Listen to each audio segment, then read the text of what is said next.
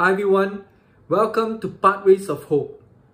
My name is Chris Felix and I'm from Subang Jaya, Malaysia. Today's Gospel reading, taken from the Gospel of Mark, chapter 3 verses 1 to 6, reminds me of this famous painting by Michelangelo. The painting is none other than the creation of Adam. I was blessed and fortunate enough to see the painting firsthand in the Sistine Chapel.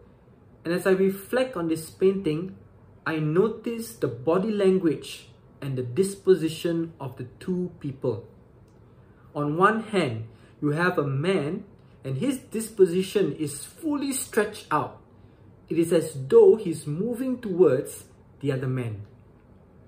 And on the other hand, I notice the man who was very laid back. He was comfortable. He was, I would call, chilling.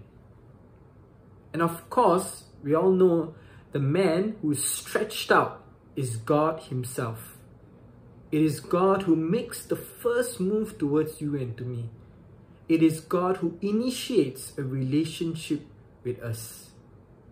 And just like in today's gospel reading, it is Jesus who approaches the man with the withered hand and asks him to stretch out his hand towards him. Well, now the man, he had an option. He could either decline, refuse, or obediently respond and stretch out his hand. And of course, as we read the passage, the man stretched out his hand and was immediately healed. What is the message for us today, my dear brothers and sisters? I would like to share two messages. One being that God is always reaching out to us, whether we are aware of it or not. He's constantly and consistently speaking to us. We see this in the painting, creation of Adam, but also in the Gospels, Jesus reaching out. And if we are attentively listening to the voice of God, we can hear Him either through sacred scriptures or when we avail the sacraments, when we praise God in praise and worship, God is consistently and constantly speaking to us. But are we listening to Him attentively? And the second being that as we hear the voice of God, we need to respond obediently. Now, remember the painting of Michelangelo, the disposition of, of that of Adam. Now he was chilling, he was laid back. It didn't seem that he was responding to the initiation of God as compared to the man with the withered hand. He listened to the voice of God and responded obediently by stretching out his hand towards Jesus. And so, my dear brothers and sisters, maybe today the voice of God is speaking to us, encouraging us to reach out to someone who is in need during this pandemic. May we then respond obediently.